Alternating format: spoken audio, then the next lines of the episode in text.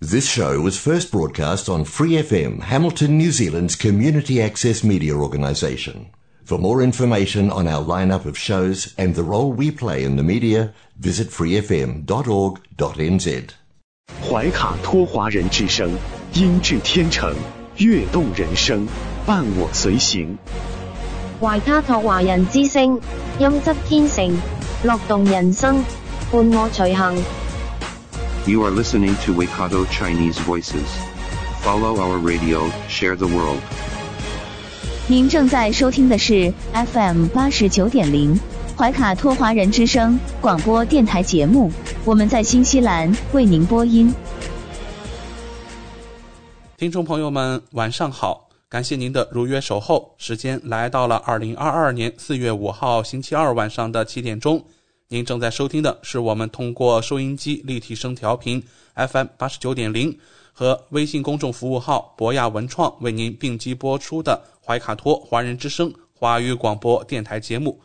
昨天节目中，我们播报了一位在国内的留学生母亲发给我们的求助信，因为她的女儿突遭车祸不幸离世啊，希望我们帮助寻求女儿的住址。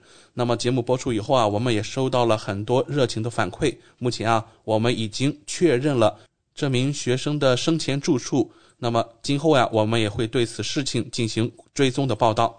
好了，首先和您见面的栏目是由《中新时报》特约播出的读报时间，您将了解到明天即将出版的《中新时报》各个版面的精彩内容。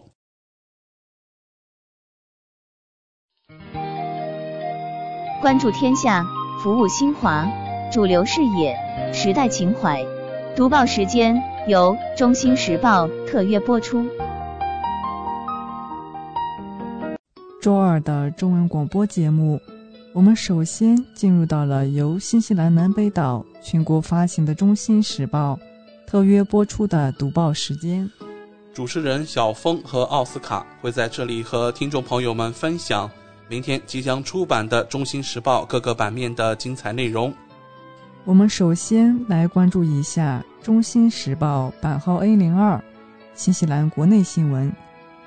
新西兰疫情最新播报：卫生部周二宣布，新西兰有一万四千一百二十例新的新冠社区病例，有六百九十二人住院治疗，其中三十人在重症监护室或高度依赖病房。住院人数比周一的七百三十四人有所下降，正重监护室的人数增加了五人。卫生部还宣布了二十三名新冠患者死亡，这些病例发生在过去的九天里。死亡的二十三人中，奥克兰地区八人，怀卡托六人，丰盛湾、湖区和惠灵顿地区各两人，旺格努伊、坎特伯雷和南部地区各一人。其中四十多岁一人，六十多岁五人，七十多岁两人，八十多岁八人，九十岁以上七人，其中十三名男性和十名女性。最新的死亡人数是公开报告的死亡总数达到四百二十八人，死亡人数的七天滚动平均值为十八人。新病例分布在以下地点：北地七百一十三例，奥克兰两千三百五十一例，怀卡托一千两百一十七例，丰盛湾七百四十二例，湖区三百六十五例，霍克斯湾六百九十三例。中部地区七百七十三例，旺格努伊三百三十七例，塔拉纳基五百五十六例，东海岸一百七十八例，怀拉拉帕一百二十八例，首都海岸九百零二例，哈特谷四百八十九例，尼尔森马尔堡五百七十七例。坎特伯雷两千两百二十五例，南坎特伯雷二百七十九例，南部地区一千四百五十六例，以及西海岸一百二十七例，有两个病例的位置不明。卫生部表示，周二的病例中有一万三千八百八十二例是通过 RAT 检测出来的，二百三十八例是通过 PCR 检测出来的。在过去的二十四小时内，总共进行了五千九百六十七次 PCR 测试，同时报告了两万三千三百六十三次 RAT 结果。活跃的社区病例数为八万九千四百七十七例，他们在过去七天内被确认，但尚未归类为已康复。社区病例的七天滚动平均值为一万两千七百八十五例，低于周一的一万三千二百一十八例。我们继续看到病例的七天滚动平均值有所下降，今天的七天平均值为一万两千七百八十五例，而上周二为一万五千五百六十五例。卫生部表示，边境还有四十八例新的新冠病例。昨天宣布了一万零二百零五例社区病例。下面来关注《中新时报》版号 A 零二第二篇文章。王小龙大使拜会新西兰议会议长马拉德。三月三十日，王小龙大使拜会新西兰议会议长马拉德。马拉德议长欢迎王大使履新，双方均高度评价中新关系发展，认为双方共同努力为两国和两国人民带来了实实在在的利益。强调两国立法机构在增进互相了解和促进互利交流合作方面发挥的重要作用。双方表示赞同两国以纪念建交五十周年为契机，回顾双边关系取得的进展，规划前进方向，优化两国全面战略伙伴关系。双方还就共同关心的国际和地区问题交换了意见。下面来关注《中新时报》版号 A 零二第三篇文章：密切关注新冠 XE 重组毒株，新西兰或将采取更严格措施。卫生总干事表示，新西兰需要对新冠病毒 XE 变种格外关注，一旦该变种入侵，新西兰可能会采取更严格的措施。这种新变种的传染性可能比奥密克戎高百分之十。目前，世界各地卫生机构都在对其进行监测。该变种毒株于一月十九日在英国首次发现，至今当地已经有六百多例该毒株的感染病例。XE 是另外两种毒株 BA 一，也就是奥密克戎的原始毒株，和 BA 二，也就是目前在新西兰流行的重组毒株。卫生部总干事阿什利·布鲁姆菲尔德近日表示，卫生部正在密切关注这种新变种。他警告说，如果 XE 疫情蔓延到新西兰，可能需要采取更严格的措施，以确保医院不会人潮泛滥。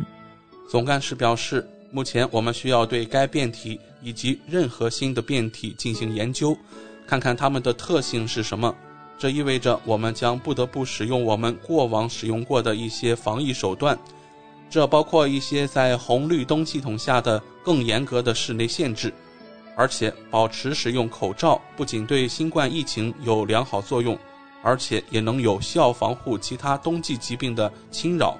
目前我们要看看这种新变体的特性，然后评估我们目前采取的措施是否足够。世界卫生组织表示。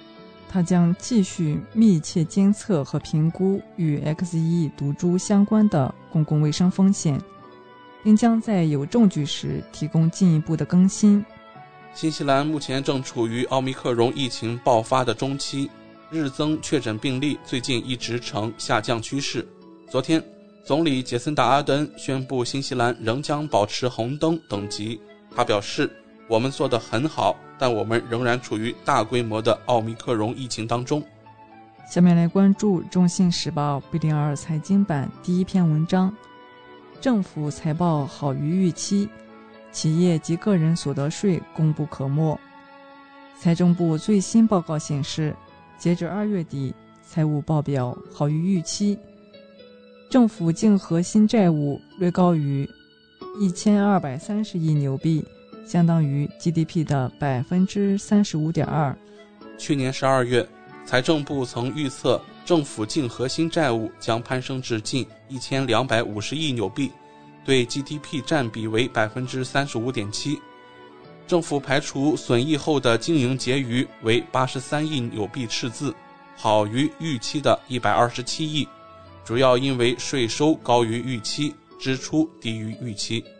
截至二月底，此前八个月的税收收入达六百八十亿纽币，较去年十二月财政部在半年度经济和财政更新中的预测高出十八亿纽币。与此同时，实际支出较预测低十四亿纽币，主要因为疫情补助不达预期。企业和个人所得税收入高于预期，GST 收入较预期减少三亿。截止一月底，排除损益后的经营结余将近达到八十亿赤字，较预期减少三十七亿。二月经济表现延续超预期态势。财政部长格兰特·罗布逊认为，上述报表是新西兰经济韧性的体现，但表示疫情对经济的影响尚未完全显现。尽管受俄罗斯入侵乌克兰引发的动荡和不确定性以及持续疫情影响，这一结果仍然显示了我们的经济实力。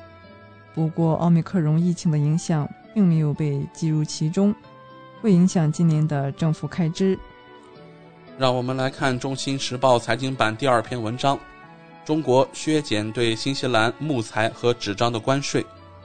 中国财政部周日表示，中国将从四月七日起实施《北京惠灵顿自由贸易协定》升级版，取消对新西兰进口的十二种木材和纸制品的关税。此前，两国政府于去年一月签署了一项协议。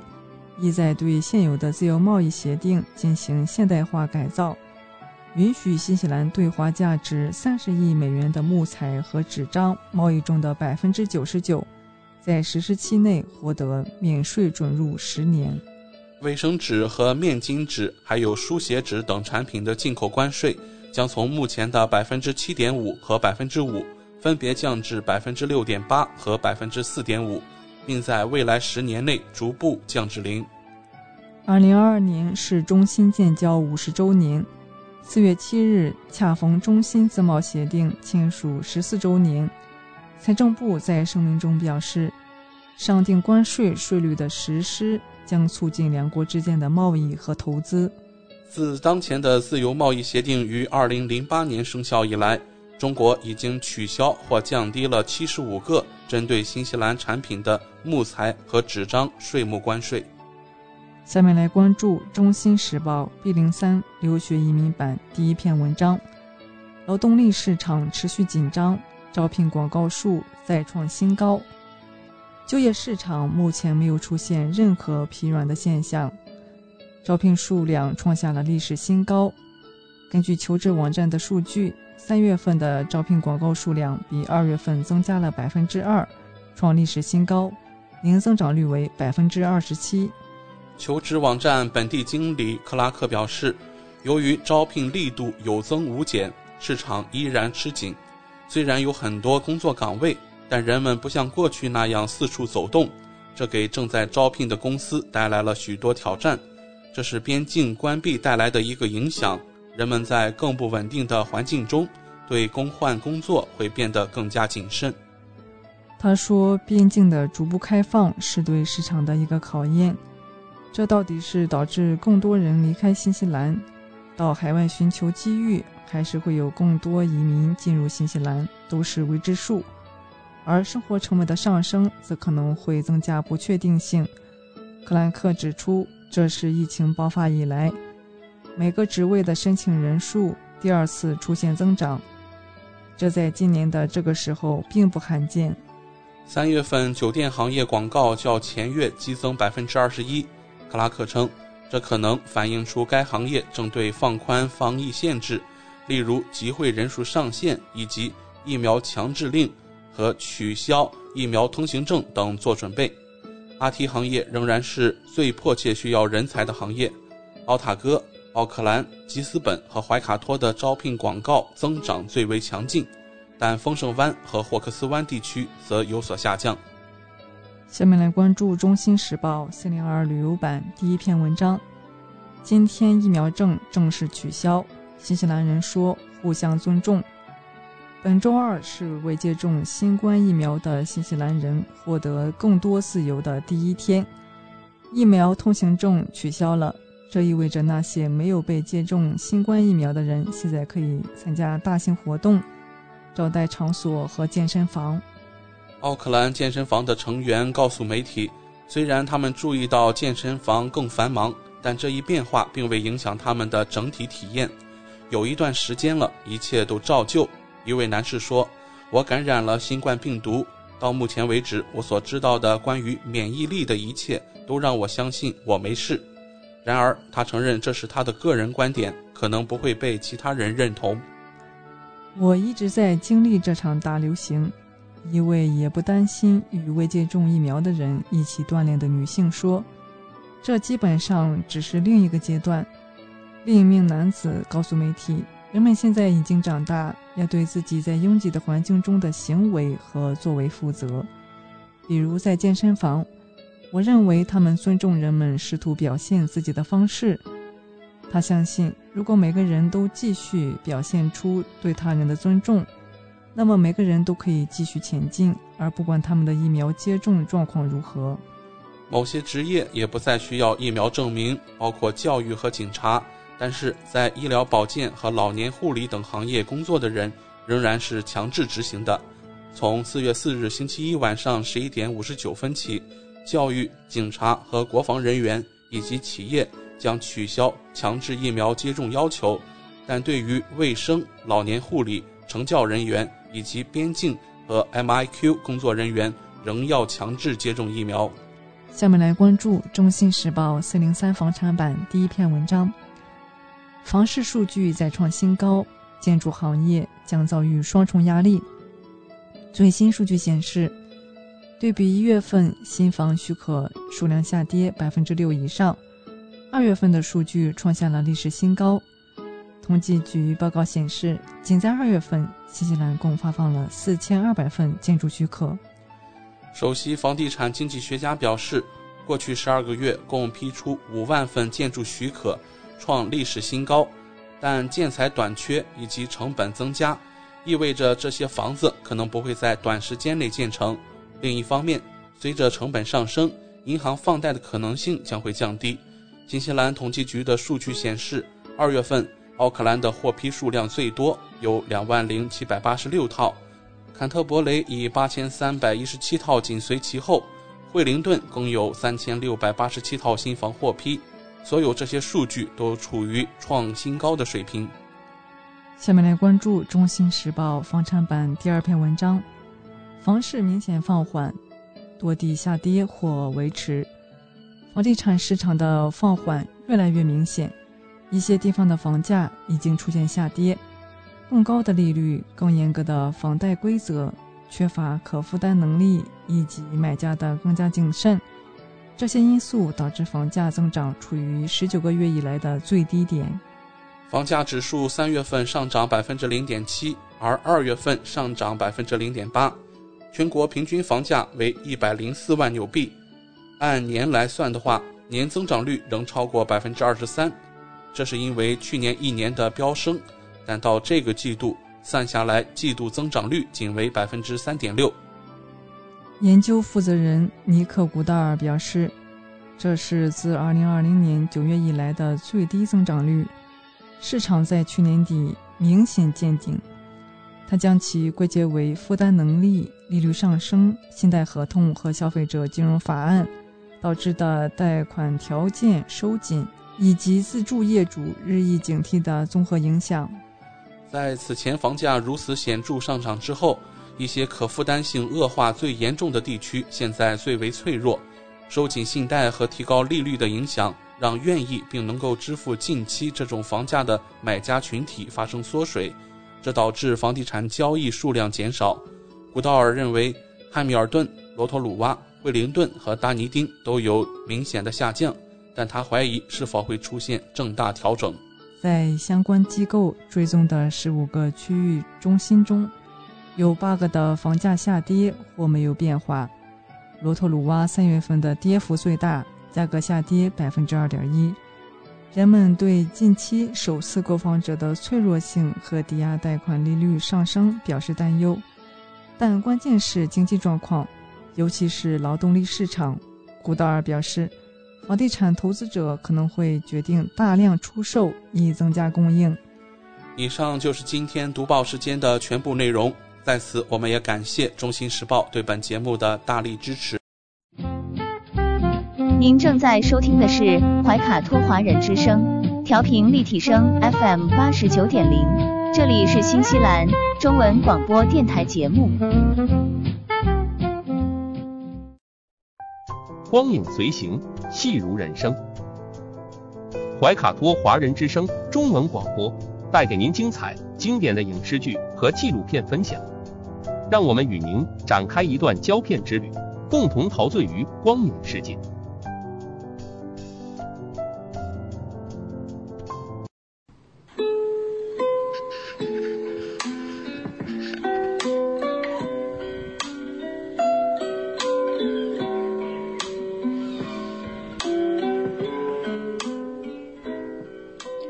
亲爱的听众朋友们，新西兰怀卡托华人之声一直陪伴您，我是主持人轩轩。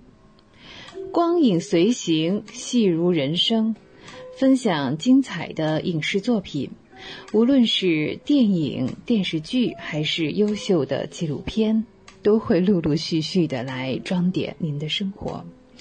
今天呢，我们要来聊这样一位香港演员。说起他的名字呢，呃，有的听众朋友们是相当熟悉的，可能对于新时代的年轻人们来讲呢，还是蛮陌生的。这位演员呢，叫做江大卫。江大卫呢，在一九四七年出生于上海，从小随家族南迁来到了香港，那从此就落地生根了。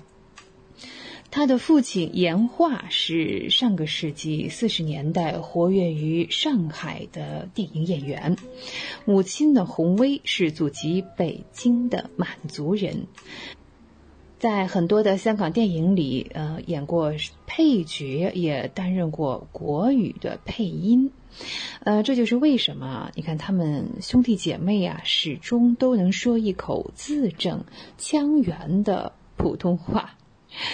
同父同母的哥哥呢叫秦沛，对呀。那还有一位三兄弟当中呢是尔冬升啊，是他的弟弟。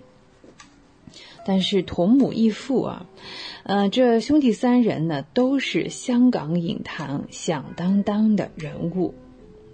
在一九六六年，当时还不满二十岁的曾大卫呢，是经过秦沛介绍，参与了二十世纪福克斯影业出品的电影，叫《圣保罗炮艇》，由此呢，他是进入了这个舞狮这个行列。两年之后呢，他在片场被导演张彻啊，这是他的师傅啊。呃，发现了，转行呢就做了演员，从此开启了辉煌的演艺生涯。那作为哥哥呢，秦沛早年呢是跟呃媒体呢经常聊起江大卫，形容啊江大卫啊，哎呀，我这个弟弟啊，凡事不求人，一切都自己料理。啊，从小呢也不肯跟人解释啊，有什么误会呀，哪怕是和父母啊、和老师啊。他一直就是，哎，你爱怎么想就怎么想，那我就是我，有钱难买我乐意啊。那尔冬升呢，在专栏中呢写他这位哥哥，说真的是很酷的一位哥哥。江大卫呢，小的时候呢带着尔冬升去片场玩，带他去玩这一趟啊，全程只说了四句话，其中呢有两句还仅仅只是语气词。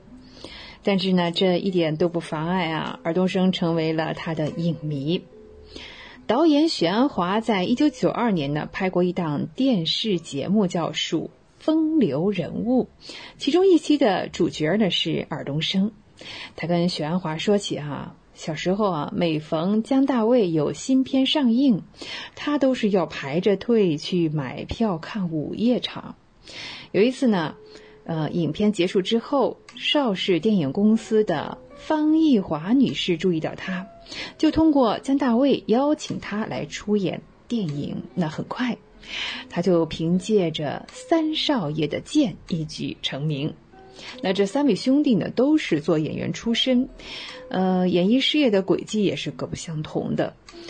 嗯，秦沛真是一直在做演员哈。姜大卫呢，嗯，我们今天聊到这位，他还做过一段时间的电影导演。中年之后呢，又回归了这个演员本职工作。尔冬升呢，一开始呢，他更喜欢做像编剧啊、导演啊。对，在一九九六年，他客串了姜大卫监制的《情人的眼泪》之后呢，就彻底告别了演员生涯，专注做幕后导演工作。姜大卫呢，他这样讲：没有人可以永远当男主角儿。哎，实事求是啊，这是非常客观、非常理性的一位演员。那以武侠片出名的姜大卫，我们说他是演员，是导演，嗯，可以说在很多的影迷心中，他是华语历史上传奇的一位人物。在今年年初啊，嗯，我们在。TVB 的万千星辉颁奖典礼上，嗯，当然大部分人是通过这个 App 啊直播来看的。姜大卫从哥哥秦沛手上接过了万千星辉演艺大奖的终身成就奖。他说呢，这是自己从影啊，这几十年来拍过电影、拍过电视剧、演过各种角色，也做过导演。但是现在呢，时代变化的。实在是快，他发现呢还有许多新东西需要学。啊，之前有人问姜大卫啊什么时候退休，他说呢，哎呀，我还没有学会很多东西，怎么能退休呢？演员没有退休这两个字，大脑和身体还没有告诉我几时需要退休，所以我现在不会退休。不仅是说没有退休，他甚至都没有让自己休息太久哈。在今年春节前后又拍了两部电影，因为业内的人都知道他是武师出身，演动作片从来都不用替身。即便现在是七十多岁啊，嗯，那剧组是有提供这个替身演员的，但是呢，电影里的动作戏除了要摔啊、翻啊之类的呢，他都是亲自完成的。呃，这也是他这么多年积累的经验吧，知道什么动作能做，什么不能做。那当然，在拍动作戏之前，他会好好的热热身，嗯，平时呢也有保持运动的这样一个习惯。聊起最近的这两部作品呢，他感到现在电影的拍摄手法有了新的变化，即便是和一年、两年之前相比啊，这种变化也是很明显的。而且呢，拍戏的氛围也不一样了。比如啊，摄影师啊，呃，这个不用总是站在摄影机的后面盯着了，而是在比较远的地方可以遥控对焦。灯光师也是可以在远处遥控操作。那一天呢，嗯，拍完了动作戏，他们都说哇，不错，很好。不信啊，您来看看。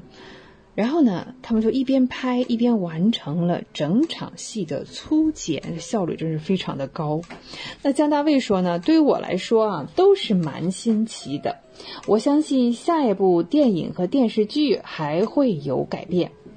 那你说我是不是有很多东西要学啊？他没有时间去退休啊。呃，因为疫情呢，姜大卫大概有两年没有再到内地来拍戏了。那上一次还是应该是二零二零年啊，在浙江拍一部微电影。正如他自己说呢，没有人能永远做男一号，包括我。其实姜大卫成名还是蛮早的，那个时候他只可能是二十三岁吧，一九七零年，他就凭借张彻导演的作品。报仇斩获了第十六届亚太影展最佳男主角，成为香港历史上第一位获此殊荣的演员。真的说起来，姜大卫当时的形象，哇，那岂止是一张脸，那简直就是一个美男子的雕塑啊！但那时候是外形消瘦，相貌清秀，不经意间呢会流露出一点点忧郁的气质。这在当时的影坛真的是别具一格的美男子。一书呢曾经这样来描写姜大卫：他独有美丽的沉默，啊，用一支卡地埃打火机点燃了总督牌香烟。非常出世的样子。那当时姜大卫有多红呢？哎呀，尔冬升说啊，嗯，姜大卫呢跟他的另一位哥哥秦沛呢。相比呢，呃，成就要更高一些。在上个世纪的六七十年代，在像美国、加拿大、英国、荷兰、澳大利亚、韩国、泰国，全世界的华人社会里，他都是很红很红。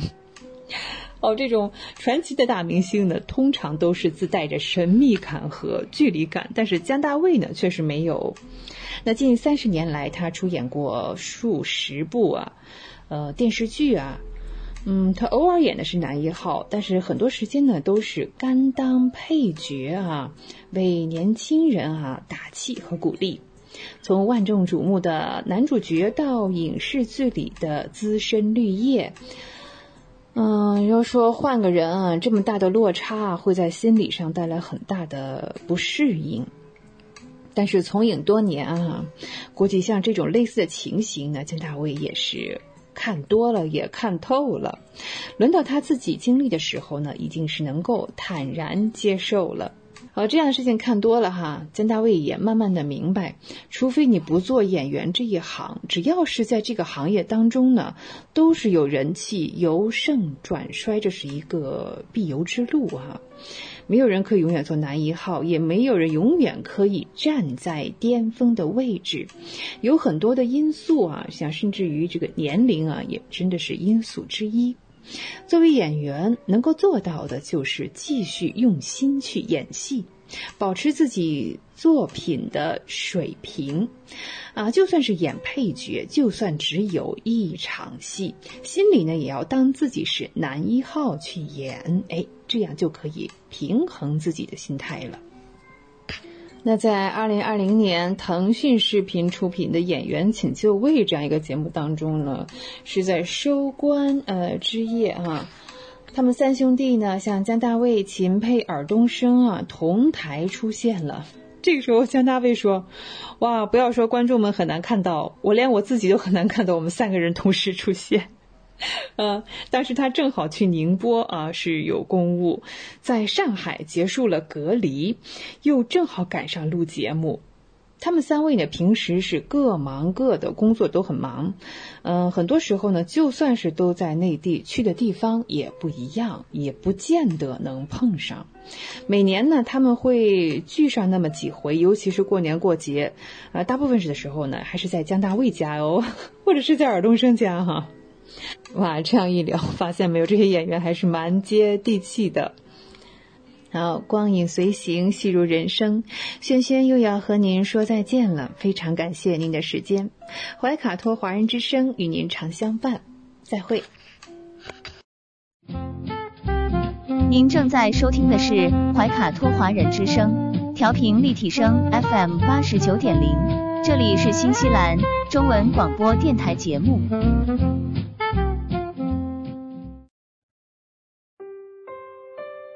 我是您的私人健康顾问，我也是您的保险索赔专家，我更是您的家庭风险管理和理财专家。丽丽谈保险，每周二晚上七点半准时与您相约怀卡托华人之声。亲爱的听众朋友，大家好，欢迎来到您熟悉的丽丽谈保险专题时间。我们邀请纽西兰顶尖的专业保险和理财专家莉莉女士，与收音机前和正在线上收听节目的新朋友、老朋友们打个招呼。各位听众朋友们，大家晚上好，我们又见面了。嗯，晚上好。我们知道您是全球百万圆桌 MDRT 顶尖会员，纽西兰第一位获得全球华人金融保险业最高荣誉。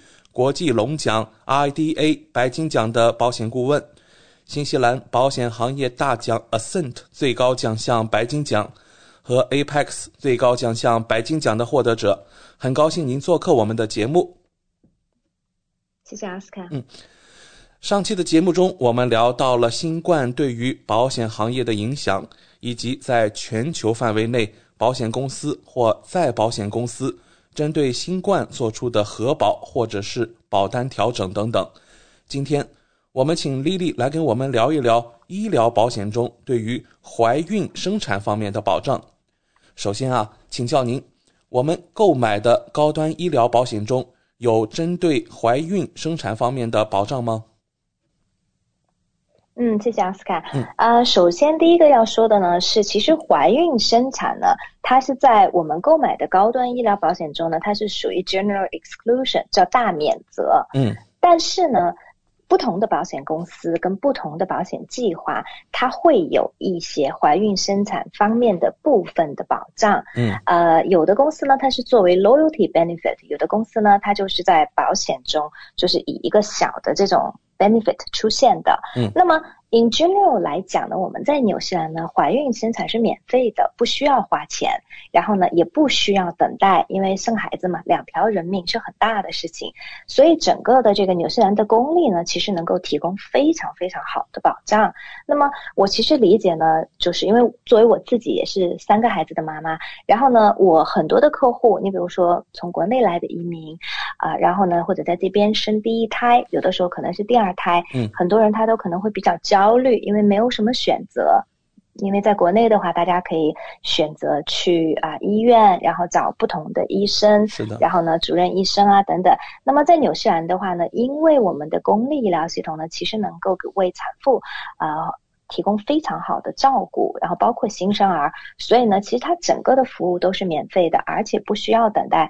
所以呢，我们在纽西兰呢，我先跟大家简单的讲一下，我们在这边就是怀孕生产整个的一个程序。嗯啊，那当然就是说，如果啊，收音机前的听众朋友们呢，如果对这方面没有什么太多的概念的话呢，可以正好趁这个机会呢，可以了解一下。然后我们再来谈到是说，保险，我们的医疗高端医疗保险中是否有对这方面的一些部分的一些保障。首先来讲呢，当我们就是说啊，怀疑自己怀孕了或者发现自己怀孕了呢，呃，大多数的情况呢，我们有第一个去见的这个相关的专业人士呢，要么是家庭医生，要么呢是助产士。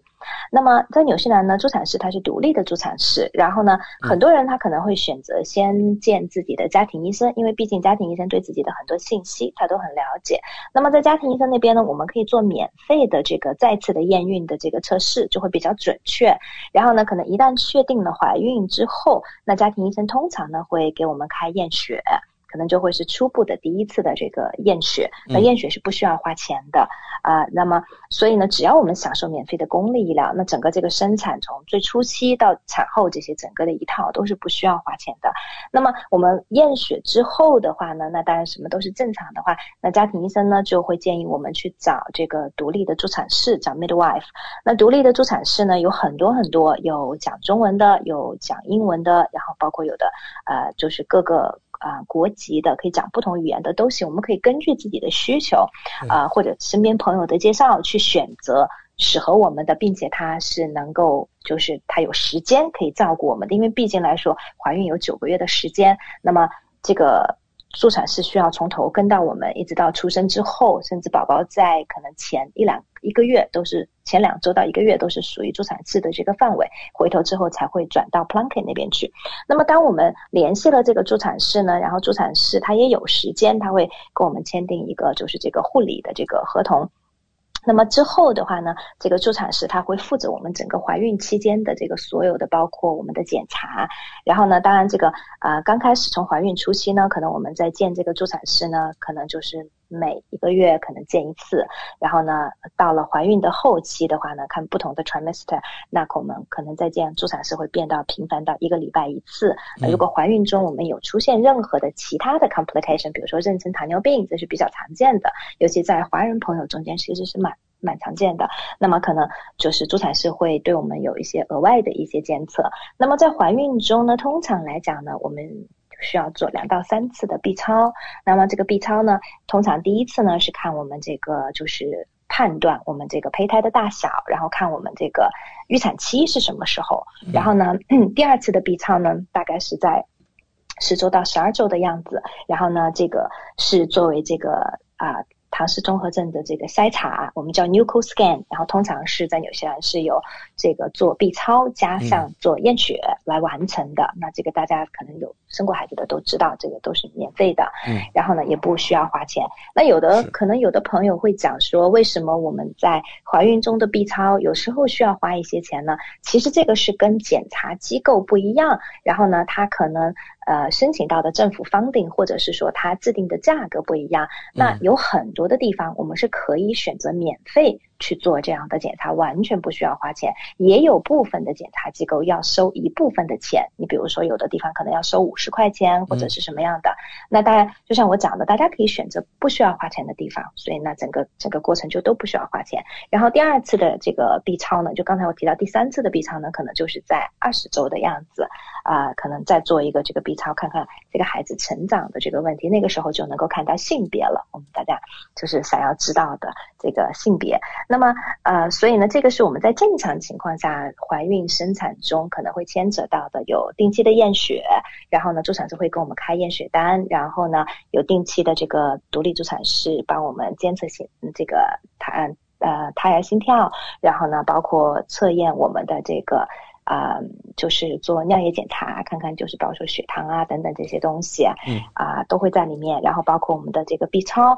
那如果是说我们在怀孕中有遇到一些高风险的一些问题，比如说妊娠糖尿病啊、妊娠高血压等等这些，那么通常呢，助产师会推荐我们到公立医院去见这个专家。公立医院有专门的妇产科的这个专科，那这样的这个见专科也是。也不需要花钱，然后在这个时候呢，往往这个可能 B 超就会比较频繁，可能就是每次去见专科都要再做 B 超，可能就变成每个月做一次。嗯，所以呢，可能不同的人的情况不一样，可能就是有的时候可能接受的服务，可能有的人觉得说。啊，非常的密集，我能够做的检查，或者是见医生。有的人觉得说，好像哎，整个孕期好像也没有什么太多的检查，也没有什么人理我这样子。那但这个主其实就是根据就是产产妇具体的身体的情况跟胎儿具体的情况。然后我们生产的话呢，嗯，我们可以选择在两个地方生产，一个是公立医院，另外一个是生产中心。那么这两个呢各有各的优缺点，当然我相信很多人有自己的 preference，有的人选择在家里也可以。那么呃这个在医院里头呢，那好处呢肯定就是说，因为万一有什么意外的话呢，他可能比较能够快的能够应付。然后呢，在这个生产中心的话呢，环境可能比较 relax 一点，很多人他可能会比较喜欢。那么通常情况下，如果是顺产的情况下呢，在公立医院很快，那公立医院也会让我们转出院转到这个生产中心。然后呢，还有一个我们经常会遇到的一个问题呢，就是我们经常会被问到我是否可以选择性的剖腹产，很多人会问到。那么，呃，我们如果是在公立医院正常生产的话呢，那他这个，通常情况下医生是不会建议我们去选择性的这个剖腹产的。那除非就是说我们在生产中遇到困难，然后呢，或者需要紧急剖腹产这种情况，那正常的情况下都是在鼓励我们顺产。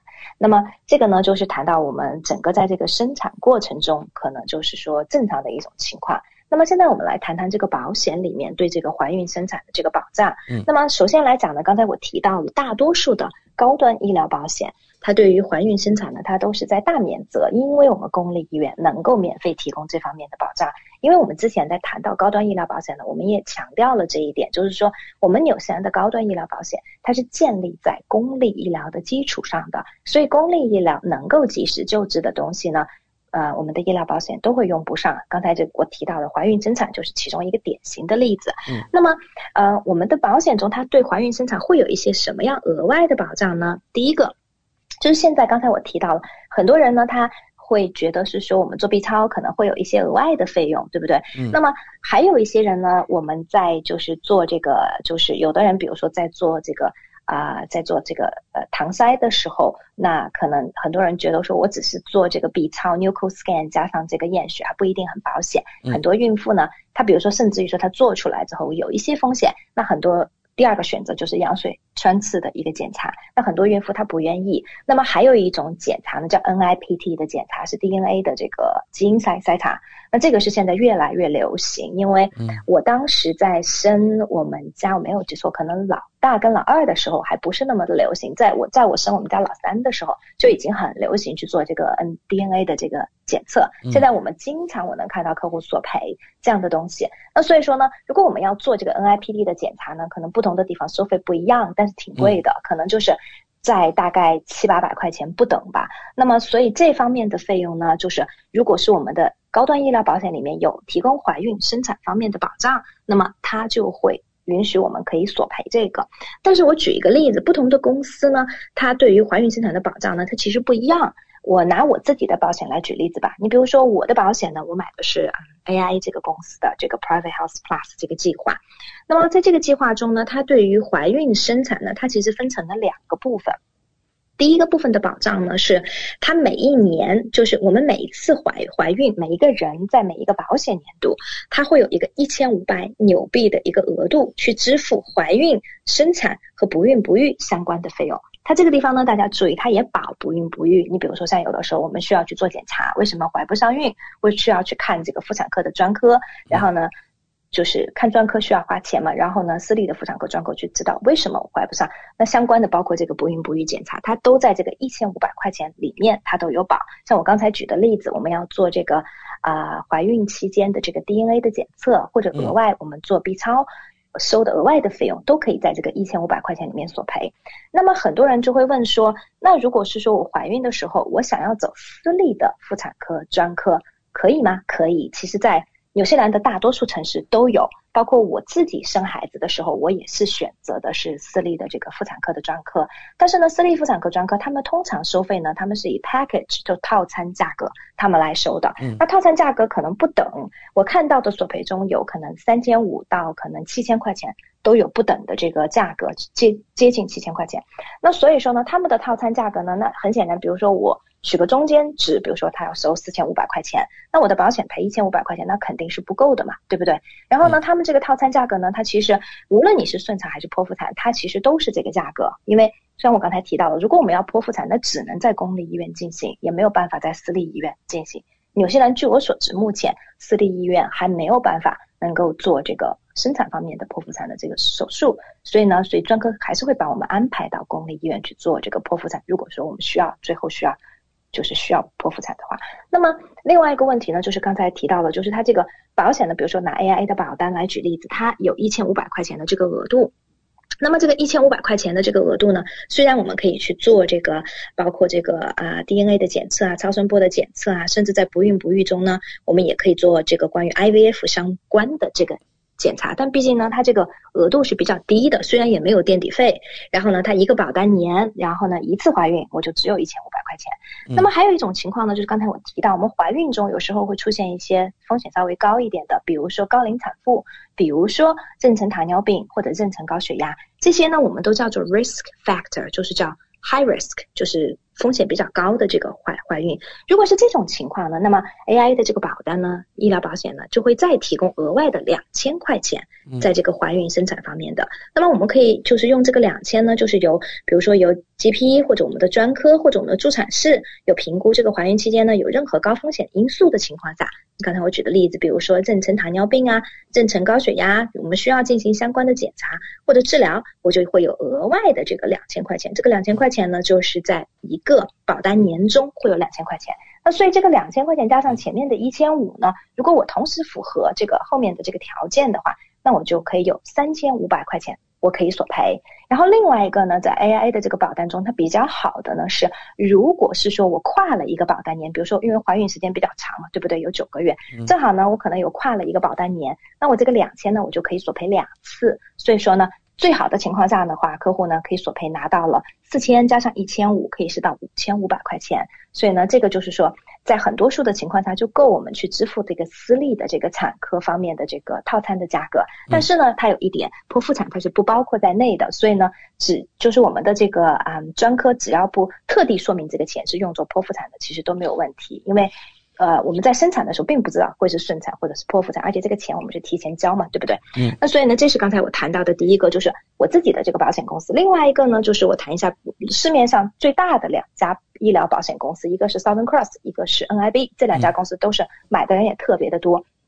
Southern Cross 这个公司呢，如果比如说我们买的计划是 Southern Cross，比如说最流行的叫 Wellbeing Two 这样的计划的话呢，那购买了保险，它一年以上呢有这个产科、妇科专科或者麻醉师提供的这个护理和服务，它包括了 B 超啊、多普勒超声波啊，像这些，它每年呢它有提供七百五十块钱的这个索赔额度。但是我们需要负责这，我们需要支付垫底费。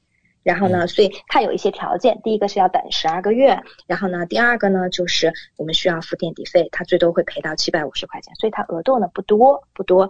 然后呢，另外一个的话呢，就是我们如果有的客户买的是 Southern Cross 比较贵的产品，叫 Ultra Care，因为 Ultra Care 呢，它里面呢有包括了就是含家庭医生跟买药这个部分，那么所以说呢，在 Ultra Care 呢，它的额度就会比它的这个 Wellbeing Two 的这个额度要高一些，它会提供到一千块钱。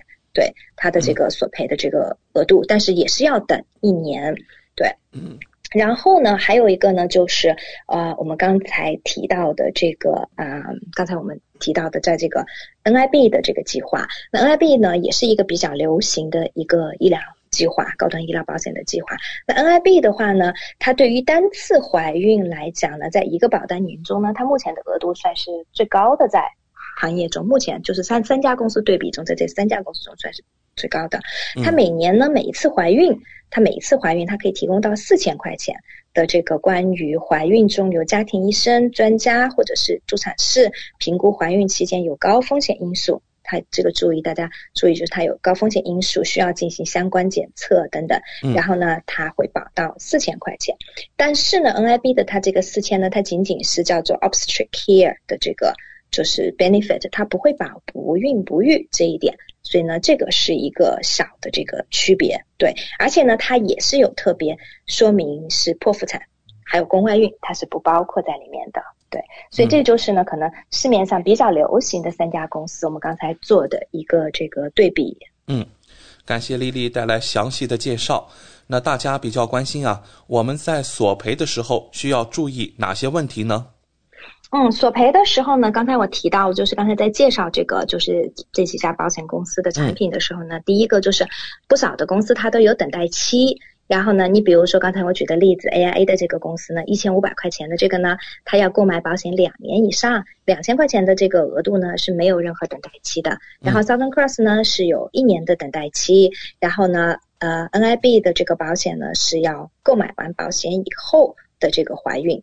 对，就是你不能够是在买保险之前你就怀孕了，所以他要等到购买保险以后。的这个怀孕，然后它才会保。然后呢，还有就是剖腹产，它不包括在里面。然后有的公司呢，它会保不孕不育的治疗。然后呢，有的公司呢，它不包括这个不孕不育方面的这个治疗。然后还有一个呢，就是我们在索赔的时候呢，因为刚才我提到了，就是我们如果要走私立的这个产科专科的话呢，然后呢，再跟产科专科的沟通，然后包括我们在这个支付这个这个专科的费用，在索赔的时候呢，我们可能有时候需要注意。一下，因为刚才我提到保险公司因为索赔中它还是会有一些限制，所以呢，像我们的客户呢，我们都会及时提醒他们，在怀孕的初期我们就会提醒他们。嗯，那除了您刚才的介绍，还有哪些保险对于怀孕生产有所保障呢？嗯，没错，就是怀孕生产呢，因为是个风险很高的事情，对于妇女来讲，那所以说呢，我们经常也会遇到客户会询问，是说，啊，但我们的大病保险会保吗？我们的人寿保险会保吗？嗯，那我们从这个就是 general 的角度来讲呢，那如果我们因为怀孕遇到了，你比如是说很不幸遇到了风险非常大的，然后比如说导致引发其他的并发症去世，那人寿当然是会赔。因为人寿保险它没有这个方面的免责，我们之前已经提到过了。有些人的人寿保险它没有免责，好的人寿保险我是这样，没没有免责，它是真的是非常好非常好的人寿保险。那大病这个保险呢，如果我们怀孕中遇到了意外，就是有一些并发症符合这个大病的这个索赔，那当然大病保险它也是会。赔的，我之前有遇到过，就是呃，客户因为怀孕引发的肺动脉高压非常大的这个疾病，最后大病也是有索赔。虽然救治呢是在公立医疗免费进行的救治，可是大病保险呢是正常索赔。大病保险它就是说，只要你符合它的条件，无论是我之前提到过的，我们因为不幸感染了新冠，然后呢进重症监护，或者是我打了疫苗造成的一些，或者因为怀孕造成了。这个严重的一些啊反应，只要达到了它的这个索赔的标准，它都会理赔。另外一个呢，就是我们的大病保险里面呢，有的保险公司呢，它其实里面它有赠送一些保障，怀孕生产方面的保障。我还是拿我自己的保险来举例子，因为这个比比较好举举例子。比如说 AIA 的保险，它里面有赠送叫新生儿保障。新生儿保障呢，就是它是自动送的，你购买了这个大病呢，它就自动会送。就是说啊，如果是说这个新生儿出生出现了五种中的任何一种。的这个先天性的残疾，那么它就会一次性的理赔。你比如说像兔唇、唐氏综合症、脊柱裂，然后呢失明、完全失明，或者是说缺少就是两个这个啊我们的肢体，包括手或者脚等等这样子。嗯。然后先天性肢体残缺这些，它就是会有新生儿的这个保障里面的这个索赔。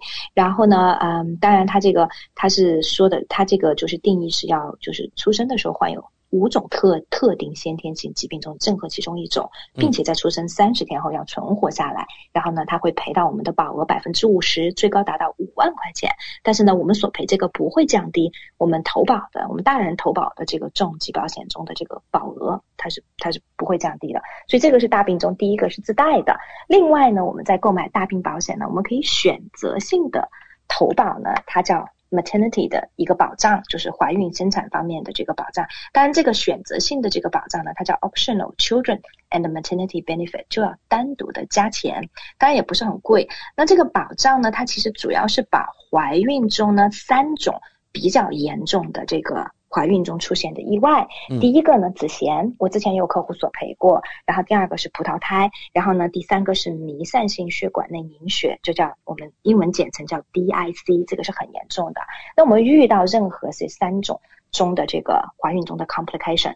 这个妊娠一定都需要终止，因为风险是非常大的啊。那么，所以呢，它我们如果有加选这样的保障的话呢，那么它就会理赔。但它理赔呢，它因为这个加选的这个保额并不是很，就是这个这个这个保障并不是很贵，所以它的理赔呢就只有一万块钱，也不是很多。但这个理赔呢也不会降低我们本来购买的大病的这个额度。所以目前来讲呢，这个就是我们的重疾中能够对我们提供的这样的一些保障，对。感谢丽丽今晚带来医疗保险中对于怀孕生产方面保障的精彩介绍，和听众朋友分享了最新的业界资讯。选择丽丽就等于选择了一位私人健康顾问、保险索赔专家、家庭风险管理和理财专家。再次感谢您今晚带给我们的访谈节目。嗯，谢谢大家。如果大家还有额外的问题呢，欢迎大家下来以后呢可以联系我，添加我的微信，微信 ID 呢是 N Z L E E L E E，或者搜索我的手机号码零二一八九六三五八，然后可以单独跟我咨询。嗯，好的，谢谢丽丽，我们下周老时间和大家空中电波再见。谢谢，我们下周见。跟丽丽买保险，关键时刻从来不会让您失望。听众朋友不但可以在每周二晚间七点半收听到 Lily 在怀卡托华人之声的专题节目，还可以在每周全国出版的《中心时报》财经、保险、金融版面找到 Lily 的专栏文章和联系方式。我是您的私人健康顾问，我也是您的保险索赔专家，我更是您的家庭风险管理和理财专家。丽丽谈保险，每周二晚上七点半准时与您相约怀卡托华人之声。怀卡托华人之声，音质天成，悦动人生，伴我随行。怀卡托华人之声，音质天成，乐动人生，伴我随行。You are listening to Waikato Chinese Voices. Follow our radio, share the world. 您正在收听的是 FM 八十九点零怀卡托华人之声广播电台节目，我们在新西兰为您播音。感受东方文化，体验汉语魅力。怀卡托华人之声电台主播轩轩主持，中文了不得，让您足不出户，感受地道中文，轻松学汉语。快乐中国行。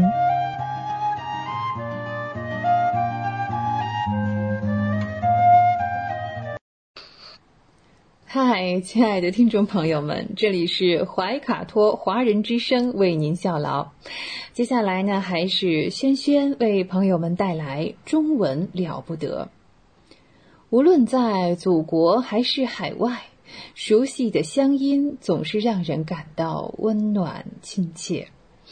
中文不但博大精深，而且好学好玩，很有趣。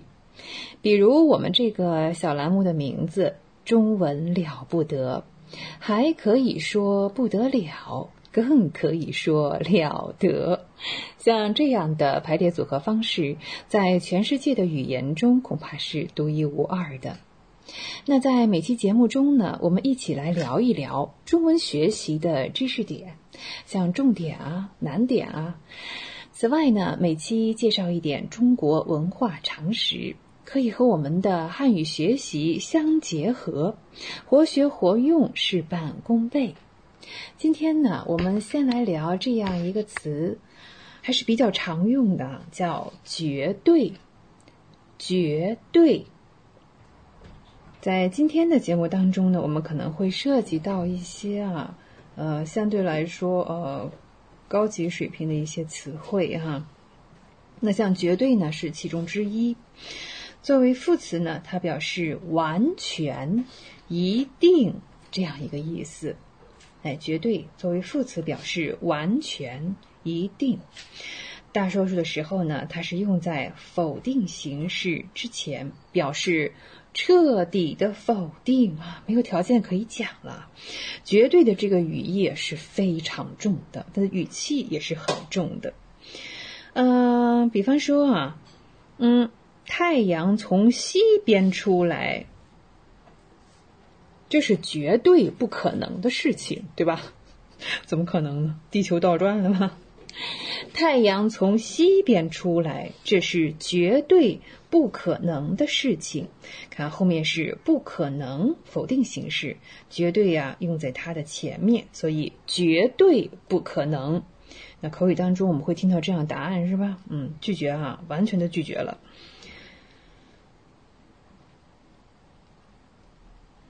再看啊，实事求是的讲，没有一种药是绝对没有副作用的。哎，是的啊，是药三分毒哈。好，实事求是的讲，没有一种药是绝对没有副作用的。好，那这是绝对在否定形式之前表示彻彻底底的否定。那同时呢，它也会用在肯定之前啊，有的时候，那。也强调的是无条件的、不容置疑的、不接受反驳啊，这个意思。好，我们看小白工作勤恳又有头脑，绝对是个人才啊，百分之百的肯定他啊呵呵。小白工作勤恳又有头脑，绝对是个人才。医生的劝告啊，病人。并不都是绝对服从啊，要视情况而定啊。医生的劝告，病人并不都是绝对服从。好，但是呢，换一个场景，到了军队里哈，对命令要绝对服从。是的，军人对命令要绝对服从啊，这都是肯定啊，肯定的前面用了绝对哈。我们再看啊，小白给妈妈准备了一样礼物，带这份礼物给他，妈妈绝对满意。哦，满意是一个肯定词是吧？绝对放在它的前面，表示啊百分之百妈妈会满意的，不会出意外。啊，小白给妈妈准备了一份礼物，呃，这份礼物给他呢，妈妈绝对满意啊。前面讲的是绝对作为副词的用法，它同时呢也是一个形容词。作为形容词呢，它所修饰的对象呢，呃，是一定存在的，不受任何条件的限制。嗯，比方说，我们说，哎，一个是业余选手，一个是专业选手，那谁有绝对的优势啊？那肯定是专业球员嘛，有绝对的优势。哎，优势呢是一个名词，它前面呢用绝对来形容，绝对的的是白勺的啊，绝对的优势。好，再讲啊，小朋友们啊，在幼年时期，一切都是依赖于父母的，特别是在婴幼儿时期，那父母是有绝对的权威。那父母有绝对的权威，还是作为形容词来形容这个权威哈。那绝对呢，也可以构成一些专业的术语，比方说绝对值啊，绝对值、绝对高度、绝对温度、绝对湿度等等这样的。好，这是绝对作为副词和形容词的用法。好，接下来我们讲一个呃稍微不常用的哈，叫然。然，自然的那个然，然在这里呢，我们是要把它作为一个文言词来讲。哇，那这一说文言词，它的用法就可丰富了。嗯，我们今天不要介绍太多啊，就是讲一讲它作为这个代词、连词、词尾这三种用法。单说一个然字哈，可能大家觉得非常的迷茫。然什么啊？什么然啊？我们把它加上别的字一起啊，呃，就恍然大悟了。比方说，当然啊，果然，还有现在年轻人经常讲不然呢啊，是吧？不然呢？不然对。呃，我们现在聊吧哈，它作为这个代词，然作为代词，表示呢这样那样，哎，是指说呢，我只带了。前面我说的话所说的情况，我不想再重复了哈。嗯，在书面语当中是是经常用的。比方说呢，学习一个这个外语吧，要先学会它的国际音标啊。现在已经是当然的事了。看我们刚才举的例子啊，当然的事了。嗯，在很多年前却不然，不然那就不是这样。哎，我们讲这个“然”哈，作为代词的时候，表示这样那样。你看啊，在现在已经是当然的事情了，那就应当是这样的事情。哎，当然表示这样一个意思，应当是这样。嗯，那在过去呢，却不然，不然呢，在过去不是这样。哎，在过去不是这样，表这样一个意思，不然。好，我们再来重复一下这句话啊，稍微有一点点难啊。那学习，我们说外语，说英语吧。学习英语发音必须先学会国际音标，这在现在已经是当然的事了。那在过去呢，却不然，还有其他的通用的标音办法存在。所以那个时候不止一个选择，是吧？我们再来举一个例子啊，就是这个“然”作为代词，比方说啊，都说是一个常识啊，说运动使人健康，哎，那是不是百分之百呢？那过量的运动会不会有损健康呢？对呀，所以说运动使人健康，其实啊不尽然，不尽然，哎，不尽然也是这个“然”啊，就是不是。这样子并不一定全部是这样子，好，都说运动使人健康，其实不尽然啊，不完全是这样，还表示这样那样的意思啊。然在这里，好，聊过了代词呢，我们再来聊一下然作为连词的用法。作为连词呢，它常常表示的是转折，那相当于现代汉语中的这个然而，哎，然而是不是从此而来呢？好。呃，他遭受啊巨大的痛苦，然无一人同情。哎，这是作为文言的用法。那么换成现代汉语就是“然而没有一个人同情他”。嗯，探险虽然失败，然队员们勇气可嘉，值得钦佩。哇，这是非常正式的语言啊，高级的语言。说然队员们，那和现代汉语就是“然而”啊。然而，队员们勇气可嘉，值得钦佩。啊，这是作为连词表示转折的意思。哦，我们刚才聊过，然还可以作为词尾。那放在什么词的词尾呢？啊，比方说副词的词尾，然后呢，形容词的词尾。你像果然，我们前面举的第一个例子当中啊，果然居然、突然、忽然、竟然、偶然。我们第一次提到“然”这个字的时候，大家感觉什么？很迷茫啊！迷茫，我们还可以说什么“然”呢？对我很茫然。我听到“然”这个字，我很茫然。哎，啊，呃，当然也有比较长的，比方说“飘飘然”。哎，对，“超然”也是可以的啊。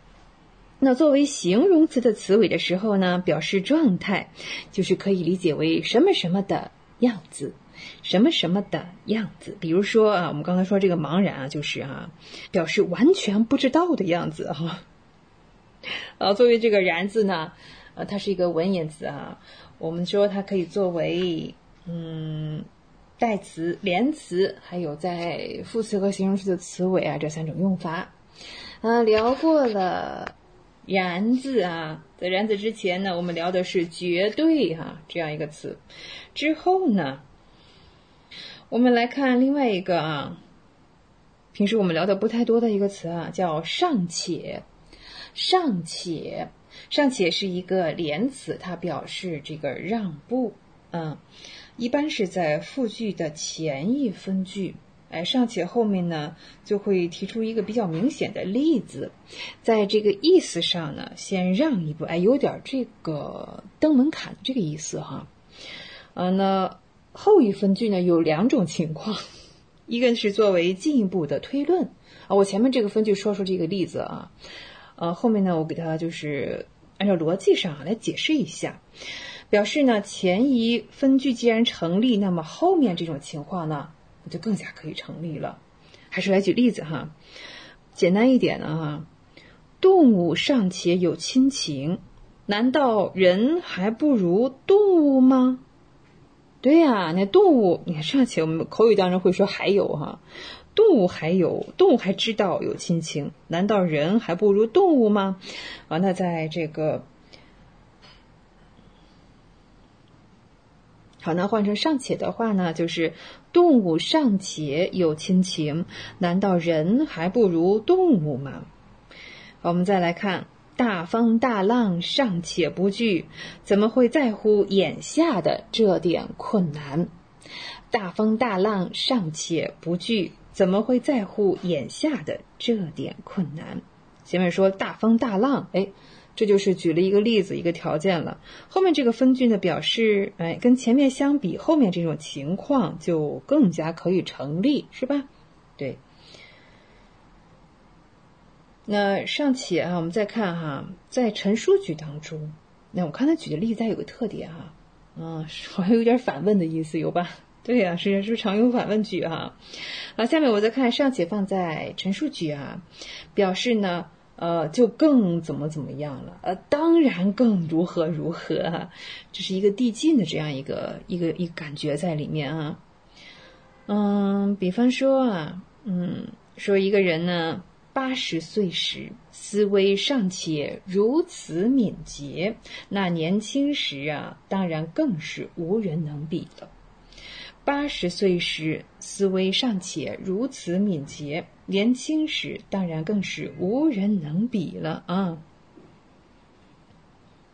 我们再说啊，短短一两年的时间，变化尚且如此之大，更别说十年、二十年之后了。好，再来一遍。短短一两年的时间，变化尚且如此之大，更别说十年、二十年之后了。我们再说啊，有些呃风景比较好的地方呢，哈，淡季的人啊都挺多的，那旺季的人岂不更多啊？那 我们这里也可以用尚且，是吧？来形容这种感觉。那淡季来旅游的人尚且这么多，更不用说旅游的旺季了啊！淡季来旅游的人尚且这么多，更不用说旅游的旺季了。好，今天关于呃汉语的这些知识点呢，我们先聊到这里。从绝对到一个文言词然，然后呢，我们又来了一个词啊，不太很常用，叫尚且。好，接下来呢？对，我们将进入下一个小单元——大型系列历史文化节目。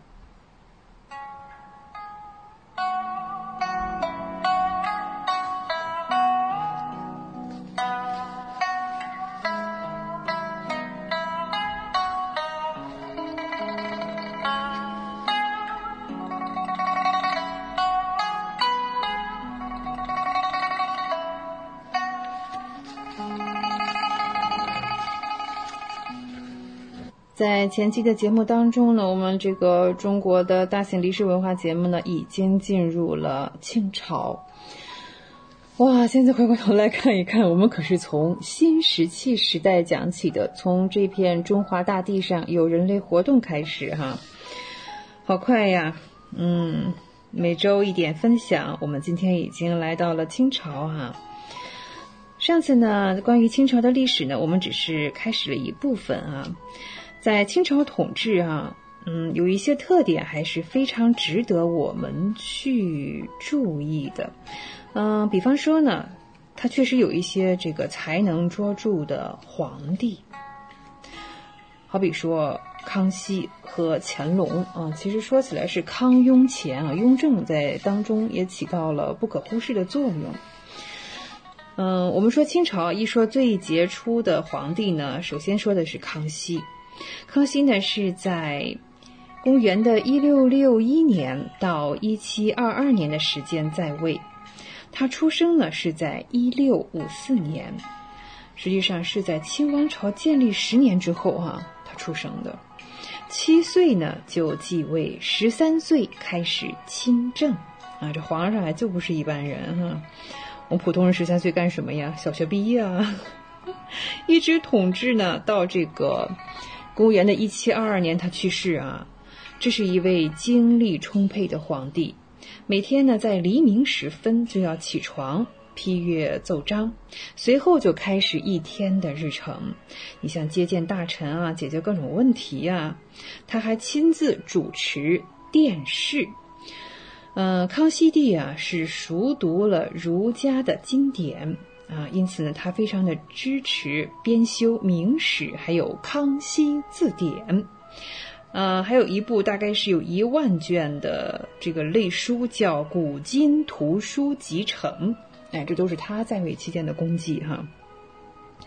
因此呢，得到了文人学士的拥戴啊，他非常重视文化产业。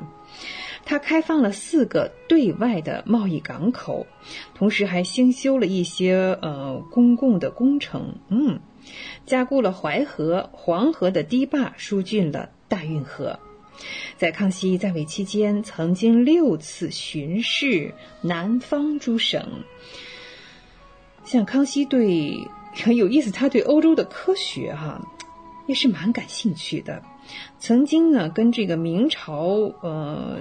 接管的这个耶稣会天文学家还共同做过研究啊。呃，康熙与他有十三位的后妃啊，他不止这么多哈，但是他是和十三位的后妃呢，嗯，生了三十六个儿子和二十个女儿。不过呢，大多数哈都是嗯半路上夭折了啊。哎呀，简而言之啊，这个不管在哪一个方面啊，在事业上，在生活上，康熙呢是皇帝的典范。像忽必烈一样啊，这个康熙帝啊，他在蒙古草原的南部边缘，也修建了一个叫夏宫，可以在那里打猎啊、驯鹰啊、骑马呀，对啊，很自由自在的哈，放松一下。说完了康熙，我们刚才说哈，康雍乾啊，这个另外大家粉饰比较多的就是乾隆帝。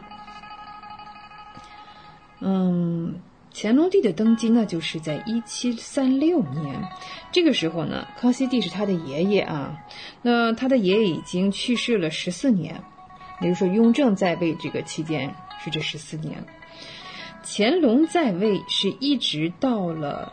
一七九五年，从一七三六年到一七九五年，乾隆在位期间呢，可以说呢，清朝的这个繁荣强盛啊，达到了非常高的一个顶峰。乾隆啊，和他的爷爷非常像啊，他非常的嗯精力充沛，是的，非常健壮睿智，也是尽心细心和勤勉啊，这是位勤劳的皇帝。他也曾经巡视南方，他支持学士们完成了浩大的一项文化工程，编修《四库全书》，收录了经史子集约一万五千部书，耗时呢是十五年。乾隆帝啊，直到晚年才有所呃松懈。嗯，允许呢他的宠臣 说起乾隆是啊和珅啊，呃，这个和珅是长期腐败啊，富可敌国，呃，甚至是对这叫规模空前的腐败啊。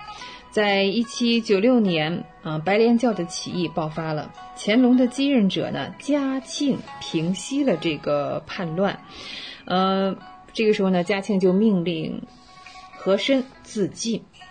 那从此呢，贯穿整个十八世纪的我们说财政充盈的局面啊，就不再存在了。进入了十九世纪呢，中国的政治体制完好无损，社会是平稳发展。唉，对于即将发生的一切啊，大家没有任何的预测和征兆啊。对于任何政权来讲呢，最重要的支柱呢之一就是它的军事力量。这一点呢，是统治者啊，特别是对少数民族统治者啊，嗯，尤为关键。清朝的军队啊，它的基本单位是旗，对呀，呃，满洲八旗、蒙古八旗、汉军八旗。那满洲八旗下的牛录，每个牛录是三百人啊，牛录的数目呢，比另外的蒙八旗和汉八旗呢，呃，都要多。蒙古还有满族的士兵呢，与草原的盟友加在一起啊，数目是汉人的两倍，汉人这个士兵的两倍啊还要多，并且呢，这个汉军八旗啊，主要是居住在满洲地区的汉人组成的，他们由清政府啊政权奠基时哈，就是就是其中的一个部分哈，嗯。而且这个满族的这些部队啊，它是单独编制，也不受汉人官员的管辖。朝廷呢向他们发俸啊，发这个工资、发薪水啊，而且还赐予耕地。呃，满族人和汉人呢还不通婚，子女必须学习满语，而且呢，满族的女孩是不缠足的，不缠足。在一六六八年呢，这个清朝廷呢设立了一条。嗯，叫柳条边的这个篱笆来封锁满洲的北部和中部，是作为一个战略自留地哈这样一个作用。它不允许这个汉人啊移民进入进来生活。在军旗之外哈，还有一种像这个汉人警卫队啊，被称为绿营兵，那像警卫队一样的哈叫绿营兵。起初啊，这个呃旗军和汉军之间的区分呢。呃，大家很在乎，觉得这个很重要。结果后来啊，随着这个王朝的统治逐渐的常规化、标准化之后啊，军事力量当中民族的成分似乎也没有那么重要了。清政府呢，嗯，把这个满汉分治哈，嗯，也是它的特点之一了。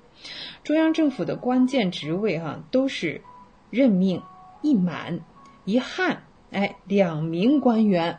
重要职位都是一满一汉两名官员。那清朝的早期啊，得到任命的汉人呢，大部分是你像作为呃旗人啊，或者是个人效忠于满人的呃汉人。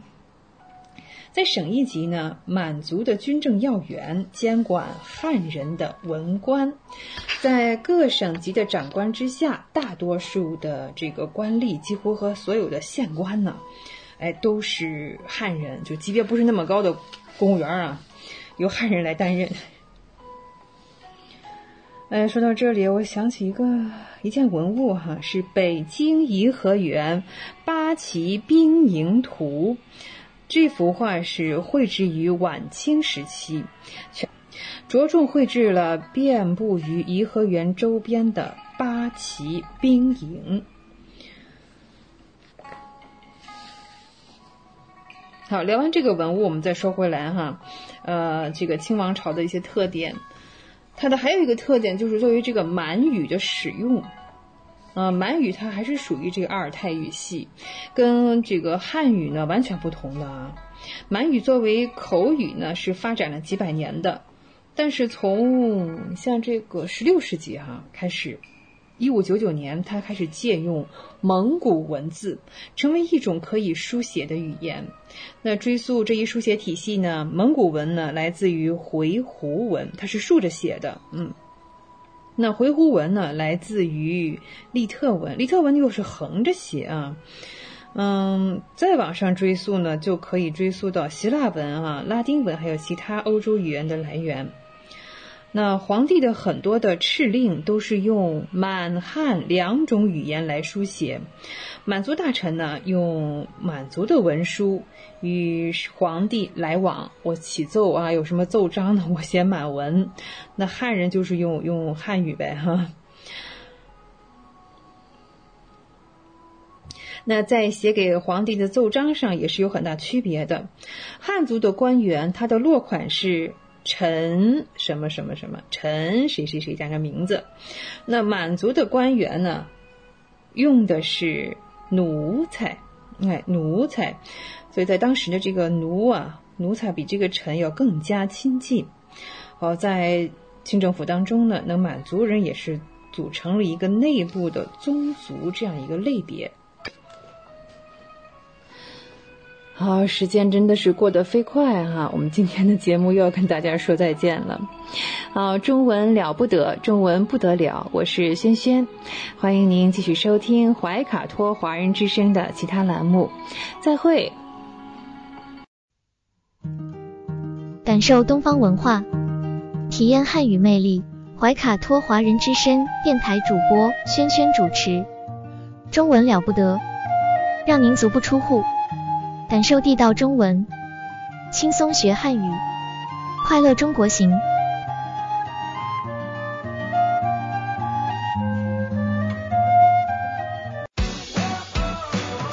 中新时报 Asia Pacific Times，新西兰南北岛全国同步发行。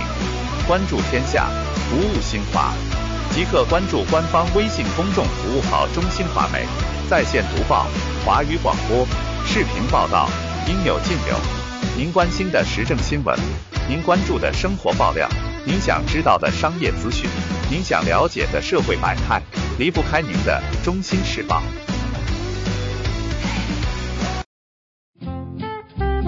您正在收听的是怀卡托华人之声，调频立体声 FM 八十九点零，这里是新西兰中文广播电台节目。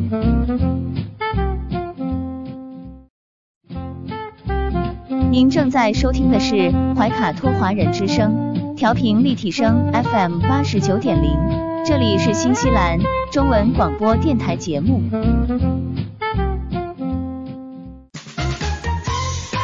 娱乐八卦聊一聊，吃瓜群众闹一闹。怀卡托华人之声中文广播，文艺模范生潇潇主播，每周六新西兰夜间九点整，带您一同。笑谈风云，吃瓜不信瓜，快乐你我他，造谣键盘侠，得法制裁他。哈喽哈喽，瓜友们，大家好呀！这里是吃瓜群众们的 FM 八十九点零怀卡托华人之声中文广播电台笑谈风云，我是你们的瓜主潇潇同学。所谓人在家中坐，瓜事儿无限多。今天你们的派瓜员又来给大家送瓜来啦，瓜友们。前段时间呢，花主看了一个金晨小姐姐的采访。采访中啊，记者问金晨小姐姐，当初刚入娱乐圈的时候，你的经纪人有教导过你什么吗？而金晨小姐姐的回答却是惹来了一片骂声。那究竟是怎么回事呢？其实这件事情呢，追根究底，让我们来听一下金晨小姐姐她回答了什么。她说：“我的经纪人当初就教导我说。”千万不要偷税漏税，不要做违法乱纪的事情。若是这件事情放在平常，那他的回答呢？虽然不严谨，倒也是无伤大雅。可是近期这时间点不对呀，他的这个回答呀，不免让人觉得，嗯，你这是在暗戳戳的隐喻某些人吗？于是乎。金晨小姐姐呢，就带着她的回答冲了一波热搜，也经受了一番网友们口水的洗礼。但在瓜主看来呢，金晨小姐姐这次的这波操作啊，会经受到网友们口水的洗礼，她可谓是一点都不冤呐。回顾一下最近的娱乐圈，啊，最大的一颗瓜，无非便是我们的伴郎专业户邓伦小王子，他，他居然也偷税漏税了。回顾一下金晨小姐姐这边，有道是墙倒众人推，这会儿你去踩一脚，最多呢被人批说一句蹭热度，倒也没什么。蹭热度的人多了去了，为何只有金晨小姐姐让人觉得如此刻意呢？答案其实很简单，因为邓伦和金晨。他们两个人有过那么一段，且是百度百科都能搜到的那一种。当初两个人在一起的时候呢，两个人都不是非常的火。后来两人呢也突破了事业瓶颈，走向了人生巅峰。但在此之前呢，两个人就已分道扬镳了。而且啊，就从他们在社交网站上发的帖子来看，两个人呢应该也不是好聚好散。后期不能说是剑拔弩张吧，关系上啊。和最熟悉的陌生人相比呢，应该还要再差一点。只不过谁还没有个青春呢？谁还没有几个前任呢？想想这应该也是金晨小姐姐为什么这次会被人喷吧？毕竟对方已经是不知道你的第几任前男友了。这个 X 呢，可能都已经不知道要带上多少个蜜次装了。在这个人家落难的节骨眼上出来蹭了一波人家的热度，可以说真的不那么体面了。那当然啦，其实小姐姐这一次的操作啊，自己也可以说是没捞到什么好处。虽说近段时间来她的热度维系已经不是那么的够了，于是乎借着这一波呢，是把自己送上了热搜，没错。可惜也就是这个操作啊，又败坏了她的路人缘。原先呢也不知什么原因，他的路人缘其实一直不怎么样，而此次的做法呢，更是给他的路人缘雪上加霜。不过根据娱乐圈定理，只要你能够上热搜，那就说明你火了。黑红毕竟也是红的一种嘛。那瓜友们，你们觉得金晨小姐姐的做法怎么样呢？先听一首好听的歌曲，歌曲过后我们节目继续，不要走开，我们马上回来。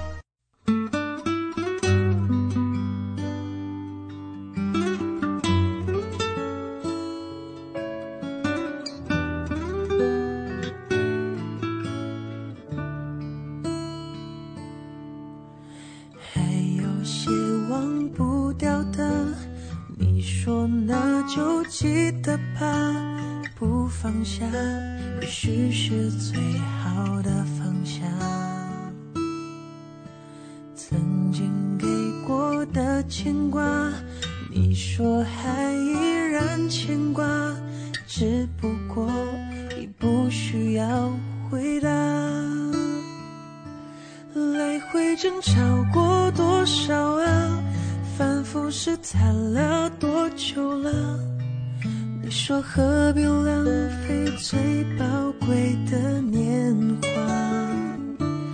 有些缘分是注定的怎么努力也没办法。小树发过芽也未必能开花。可是你还记得吗？那年盛夏那个傻瓜说的傻话，陪着你回家，陪着你长大，每天都记得打电话。可是你还记得吗？那道晚霞，最后一次送你回家，我没有讲话，因为怕眼泪落下。还有些忘不掉的，说那就记得吧，不放下，也许是最好的放下。曾经给我的牵挂，你说还依然牵挂，只不过已不需要回答。来回争吵过多少啊？不是谈了多久了？你说何必浪费最宝贵的年华？有些缘分是注定的，怎么努力也没办法。小树发过芽，也未必能开花。可是你还记得吗？那年盛夏那个傻瓜说的傻话，陪着你回家，陪着你长大，每天都记得打电话。可是你还记得吗？那道晚霞，最后一次送你回家，我没有讲话，因为怕眼泪落下。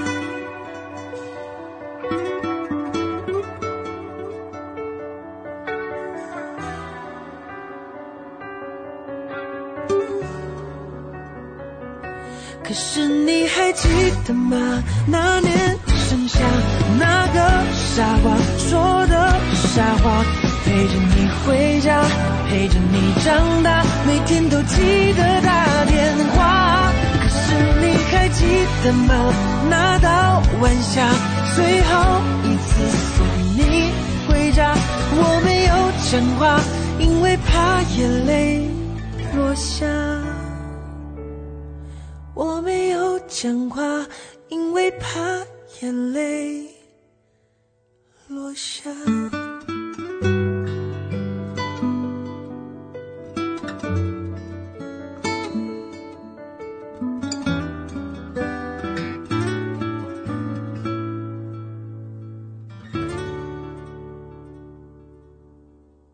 吃瓜群众无限多，锁定 FM 八十九点零。怀卡托华人之声中文广播电台《笑谈风云》，Hello Hello，瓜友们，大家好呀！我是你们的瓜主小同学。那既然刚刚我们都已经讲到了金晨小姐姐的问题，那是金晨小姐姐进入这场舆论风波的，便是近期在舆论风暴中心，也是二零二二年自开年以来第一个翻车。并且啊，令人大跌眼镜的男艺人。那近年来呢，男艺人翻车，无外乎是纵欲过度。而当邓伦塌房登上热搜的时候，就直接都惊了。点开一看，哦，偷税漏税，看来是脑子一时没清醒啊。说到是明星塌房，两个主要原因，一个税，一个税。而像我们伦哥呢，便是。第二个税，那花主在这里呢，先给大家大致捋一下这件事情究竟是怎么回事。啊，三月十五日下午五点十一分的时候，新华网在自己的官博发布了这样一条动态，并且艾特了邓伦偷逃税的超话话题。那三月十五号呢，上海市税务局第四稽查局根据税收监管中的线索，经税收大数据进一步分析，发现邓伦涉嫌偷税逃税。经查。邓伦在二零一九年至二零二零年期间，通过虚构业务转换收入性质进行虚假申报，偷逃个人所得税四千七百六十五点八二万元，其他少缴个人所得税一千三百九十九点三二万元。在税务检查过程中，邓伦能够积极配合检查，并主动补交税款四千四百五十五点零三万元，同时主动报告税务机关。尚未掌握的涉税违法行为，综合考虑上述情况，上海市税务局第四稽查局根据相关法律规定，按照上海市税务行政处罚载量基准，对邓伦追缴税款、加收滞纳金并处罚款，共计一点零六亿元。讲真，最近偷税漏税的呢也着实不少。当瓜主还没有反应过来的时候，央视啊，便在自己的官博发布了这样一则消息：邓伦被提醒督促后仍整改不彻底。日前，上海市税务局第四稽查局对邓伦涉嫌偷逃税务中问题进行了查处。该局有关负责人表示，在去年以来开展了文娱领域税收综合治理中，通过税收大数据分析发现。邓伦存在涉嫌偷逃税的问题，且经税务机关提醒督促，仍整改不彻底，非依法律法规对其进行立案，并开展了全面深入的税务检查。好家伙，那在这里呢，瓜主简单给大家科普一下，查处偷逃税呢是有个五步工作法第一，这五步呢便是提示提醒、督促整改。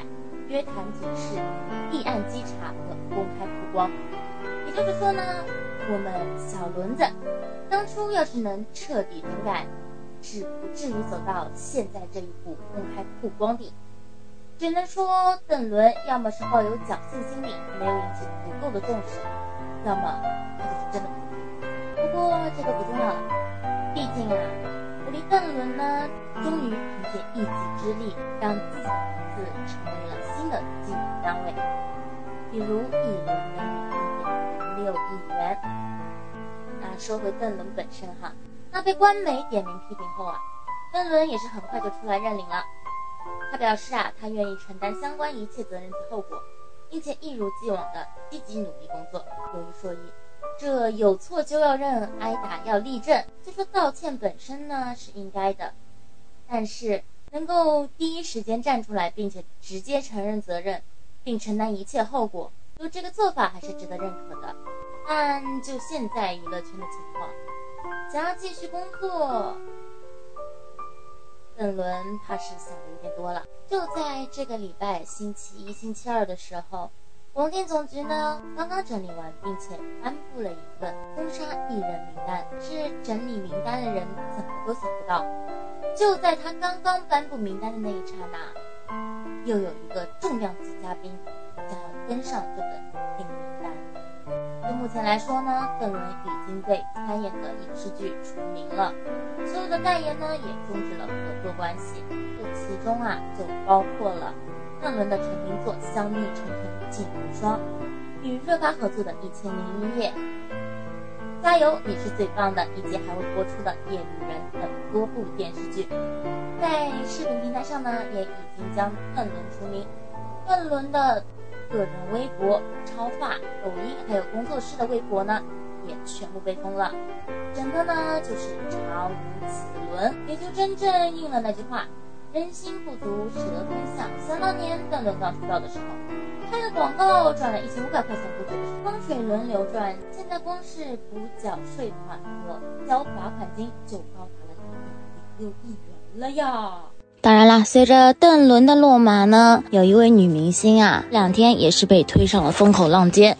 这位女明星呢，便是杨紫。就有网友调侃啊，之前特别羡慕杨紫，因为合作的无一不是顶流，妥妥的娱乐圈鲜肉男神收割机。而现在呢，不知道应该说是杨子点背，还是说他忘男主属性忘过了，适得其反。毕竟，回看一下小猴子近几年来的作品，自香蜜之后，搭档肖战出演《余生，请多指教》。当然了，在这里我们也要恭喜一下《余生，请多指教》，他终于定档了，终于上线了，终于可以看了。哎，不得不说，《余生》也是挺命运多舛的，经历了定档、下档、撤档，又在上档。唉，余生这是顶级配置，结果租了一辆手动挡的车呀。虽说余生稳了，但是杨紫手上还有一部大 IP《青簪行》，据说呢，已经有一位小鲜肉愿意接这本本子了。大概率呢，应该是会 AI 换脸。其实 AI 换脸应该是主办方能够想到的上档的唯一的办法了。相较于把男主换掉重新拍摄，AI 换脸真的已经是最便携的了。只是，一旦你运用了 AI 换脸，观众观剧时无疑呀，就会有那么一刹那出戏。而且，《青簪行》虽然是一部好 IP，但现在也是一个烫手的山芋，不是？真正的顶流男星，宁可不碰也不会接《青簪行》的。而杨紫手上现在正在与陈怡一同主演的古装仙侠剧呢，其实对杨紫的事业也好、整形也好都没有太大的帮助。而相同题材呢，已经有了《香蜜沉沉烬如霜》这样类似于巅峰的作品。其实就杨紫个人而言的话，观众在这部剧中对于杨紫的期待及要求，一定是更于严格的。演得好。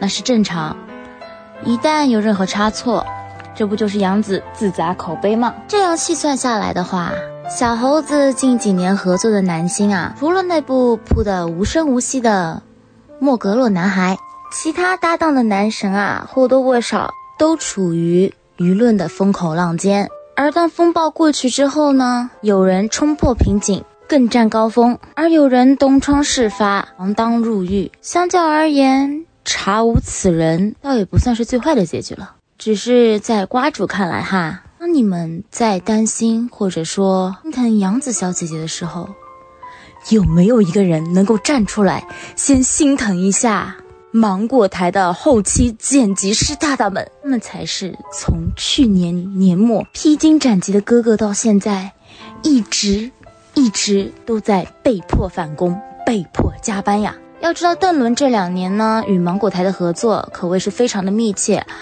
而《密室大逃脱》这样一个作为芒果台或者说芒果 TV 王牌的综艺节目，邓伦呢可谓是核心人物了。其胆小的人设，以及聪明的大脑，还有在最危险的时候挺身而出，帮助整个团队获得胜利。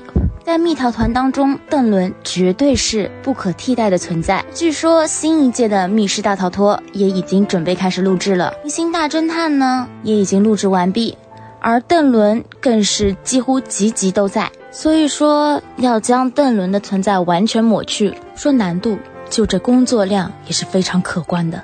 哎，今天又是心疼芒果台后期小哥哥的一天，那就先不多说，听首好听的歌曲。待会儿节目继续，不要走开，我们马上回来。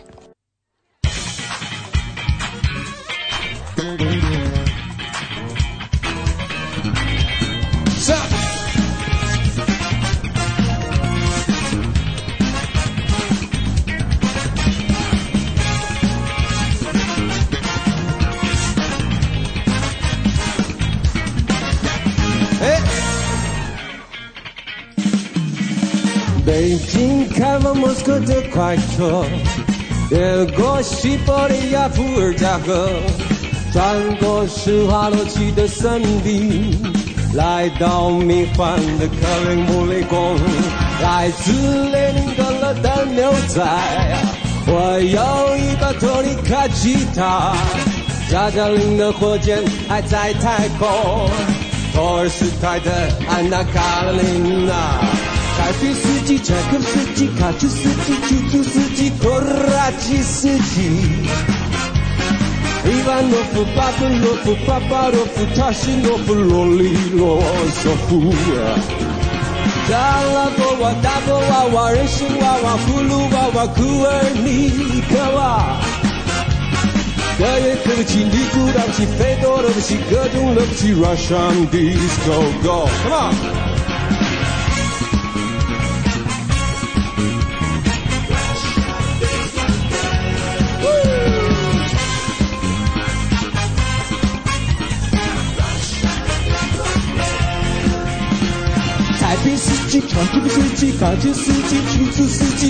拉基斯基。列万诺夫、巴巴罗夫、巴巴诺夫、塔什诺夫、罗里罗佐夫。沙拉波娃、大波娃娃、人参娃娃、葫芦娃娃、库尔尼克娃。德约科维奇、尼古拉维奇、费多罗维奇，各种罗维奇，Russian 的 So Go。莫斯科不再相信谁的眼泪，他也不会再相信谁。曾经英俊的少年，他的年华依旧在。莫斯科不再相信谁的眼泪，他也不会再相信谁。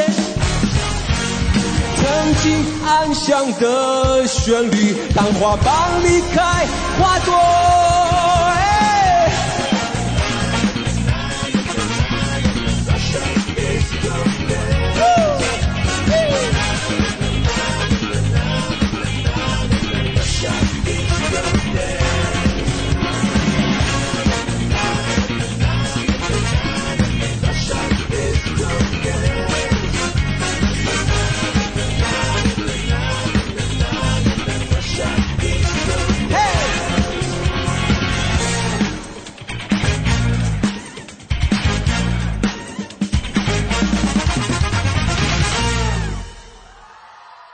吃瓜群众无限多，锁定 FM 八十九点零怀卡托华人之声中文广播电台小谈风云。Hello Hello，瓜友们，大家好呀，我是你们的瓜主小小同学。前段时间大 S 闪婚的消息可谓是惊呆了瓜主。这大 S 呢，在离婚后对汪小菲一开始的回应啊，挺好的，摆明态度又很稳妥的做出了回应，让不少网友都觉得他完全没有继续撕或者纠缠的意思。结果紧接着他就闪婚了。更夸张的是。这条消息出来了之后呢，已经在热搜上挂了很长时间了。从报他跟前任不见面就闪婚，亲妈不同意，使劲闹着不见新女婿，新女婿好友发言称兄弟去 WW 就是要带大 S 回韩国定居等话题，真的是让人眼花缭乱。发展到现在，进度已经到了 S 妈夸新女婿有义气，小 S 主动晒出与现任姐夫的视频照。反正这一来一回啊，拍成八点档狗血剧，应该也不用剧本了。前面话音未落，汪小菲呢也才对前妻表示祝福，再次说明了两个人是和平离婚。转头呢，S 妈又开始针对媒体询问大 S 买房卖房的问题，开始新一轮的发言。媒体也爆料说，大 S 接下来要去韩国定居，所以呢会把自己的房产卖了，直接带女儿去跟老公在韩国生活。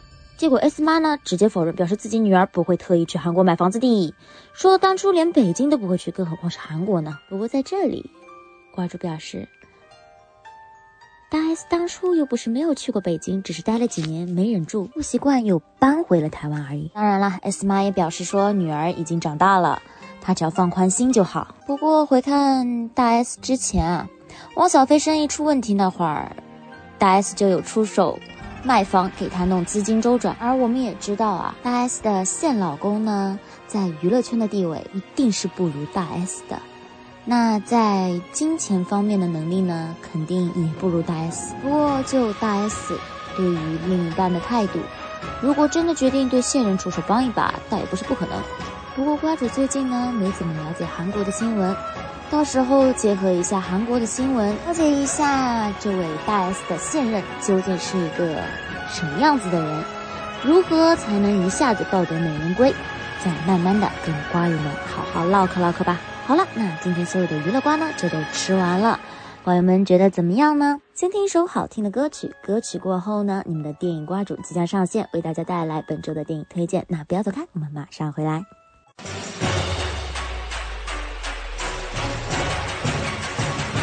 请不要逼我下手，一声大吼，声压着你怕他的发抖。我的话中有话，说好了，好戏我们来压轴。三个都被插手，疯狂他来把手，上了就拿手，生就在发。他们休想跨越。天地狱是地狱是霹雳，一起融入洗礼，一整洗礼算是霹雳，无人比拟，记起天时地利。世人从来都不带变异，听起了气量往放动练习，所以他们休想跨越。上场上并肩。战，为了义气，我愿两肋插刀。拼着风险去破烂，尽管放马冲过来。天涯海角一起闯，兵来将挡一起上。历尽了沧桑，汇成万里长。醒来，沉睡的巨龙睁开眼。一颗见异思迁的向我召唤，血脉凝结了时代的襟怀，沉默是无言的信赖，响彻荒野。啊啊，yeah。没人可以达到，我们初来乍到，就把他们炸到。我们有钢铁打造的地方为 we wanna get now now now，我 I'm showing up，I'm blowing up，看到我他们都要躲进房间盖上被子。十年汗水，顶级配置，卫冕冠军在东方卫视。我们三年一起骗了部队，北京三年半的技能，他们不能技能，现在都得必然没了我的技能和第三的力量。我们活了天堂，不要被我预想下的主播的兄弟马听，为了亲 AD 你的加把力，不要想靠你的小把戏。为了 beat 靠本事，为了政治，同时充满霸气。天涯海角一起闯，兵来将挡一起上，历经了沧。散汇成万里长，谁懂那孤独的悲壮？吃瓜群众无限多，锁定 FM 八十九点零怀卡托华人之声中文广播电台笑谈风云。Hello Hello，瓜友们，大家好呀！我是你们的瓜主小小同学。那在本周的电影推荐呢，瓜主为大家带来的是来自于李环导演的《如果有一天我将会离开你》，豆瓣评分七点二分。剧情大致是交换生李小李来到日本东京偏僻的渊野边留学一年，呆板木讷的他一心想要打工，却屡屡碰壁，终于在老同学秋秋的帮助下找到一家中华料理店，代理店长管维收留照顾他，店员青木视他为情敌，后厨大师傅老万、小师傅宋格倒对他爱搭不理。李小李的到来呢，打破了地下一层的寂静，也卷入了每一个人的生活当中。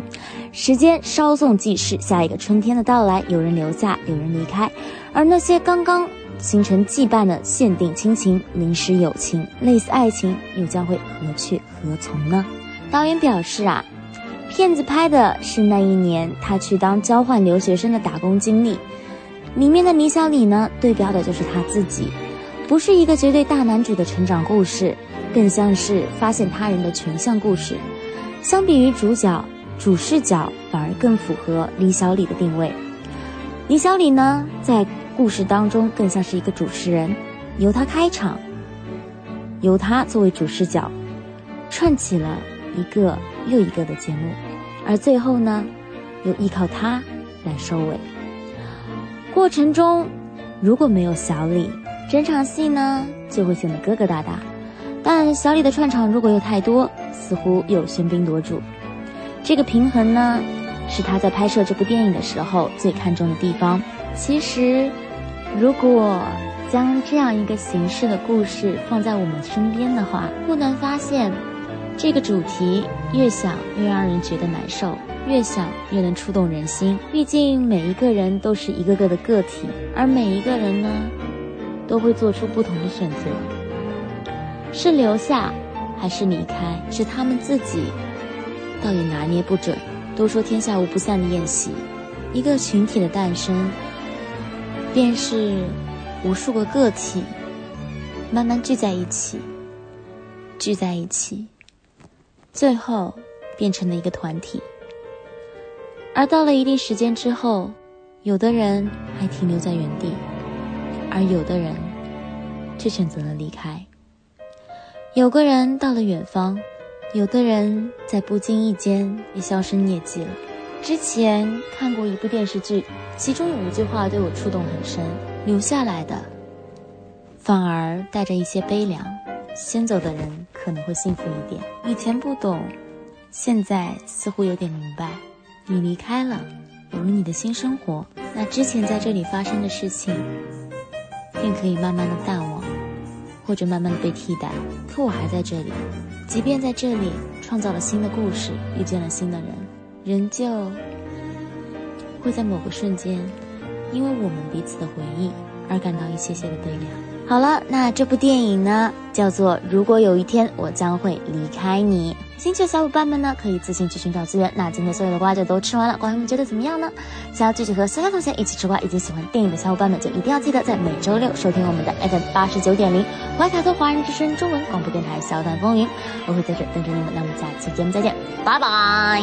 怀卡托华人之声，音质天成，悦动人生，伴我随行。